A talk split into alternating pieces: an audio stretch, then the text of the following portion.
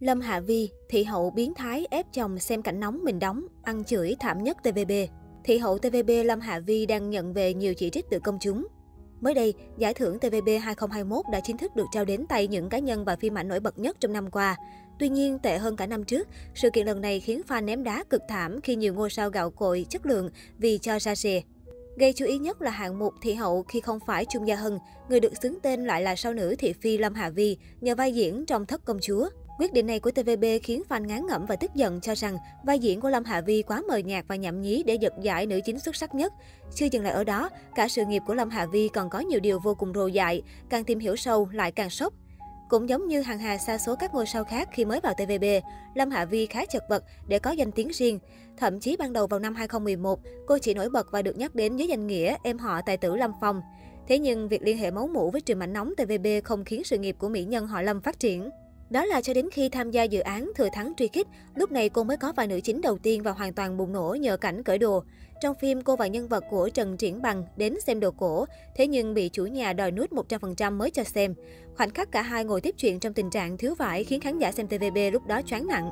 Kể từ đó, thành công nối tiếp thành công ập đến với Lâm Hà Vi cho đến khi cô hết hợp đồng với TVB và rời đi vào năm 2019. Năm 2015, cô kết hôn bí mật với tỷ phú Mạc Tán Sinh, người sở hữu khối tài sản 2 tỷ đô la Hồng Kông, 5.804 tỷ Việt Nam đồng, tương đương 254 triệu đô. Theo QQ, sau hơn 2 năm, khối tài sản của chồng Lâm Hà Vi đã tăng lên con số hơn 3 tỷ đô la Hồng Kông, 8.706 tỷ Việt Nam đồng, tương đương 382 triệu đô. Mạc Tán Sinh là nhà đầu tư chính của 5 tập đoàn và 10 công ty riêng như Hinsan Group, Shiny Foods, Beverage Group, trên thực tế, nữ diễn viên nổi tiếng cũng sinh ra trong gia đình giàu có. Bố cô là Lâm Hoa Tinh, một doanh nhân khét tiếng xứ cảng với nhiều bất động sản có giá trị lên tới 300 triệu đô la Hồng Kông, 870 tỷ Việt Nam đồng. Dù lấy chồng giàu có, song Lâm Hà Vi và chồng rất sạch ròi về tài chính. Theo một nguồn tin, nữ diễn viên sở hữu khối tài sản 200 triệu đô la Hồng Kông, 580 tỷ Việt Nam đồng, được thừa hưởng từ chồng. Chỉ sau 3 năm kết hôn, cô đầu tư vào kinh doanh và có trong tay khối tài sản 340 triệu đô la Hồng Kông, 986 tỷ Việt Nam đồng. Lâm Hạ Vi luôn luôn tỏ ra rất thoải mái và đầu tư cho vai diễn, thế nhưng nhiều lúc trở nên thái quá. Với bộ phim Thất Công Chúa mới nhất, Lâm Hạ Vi đã thẳng thắn chia sẻ về cảnh nóng trong phim.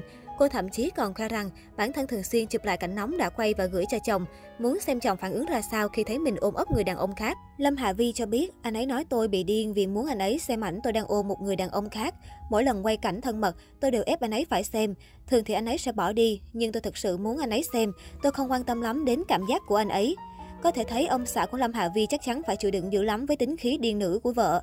Thậm chí cô còn thừa nhận hay để chồng ngủ một mình, đi qua phòng khác để nuôi cảm xúc vào vai diễn. Trên trường quay, cô cũng không ngại ân ái trước mặt thành viên ekip, không đuổi bất cứ ai đi mà ngược lại còn chào đón mọi người. Sau khi rời TVB, Lâm Hạ Vi vẫn có một số phim đã quay xong của hãng nhưng chưa lên.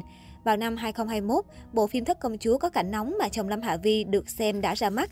Cũng nhờ vai diễn trong phim này, Lâm Hạ Vi đã đánh bại hàng loạt đàn chị, trong đó có Trung Gia Hân, để ẩm cướp thị hậu TVB 2021. Quyết định này của TVB khiến khán giả mắng chửi cực thảm, cho rằng hãng đúng là trở thành trò cười.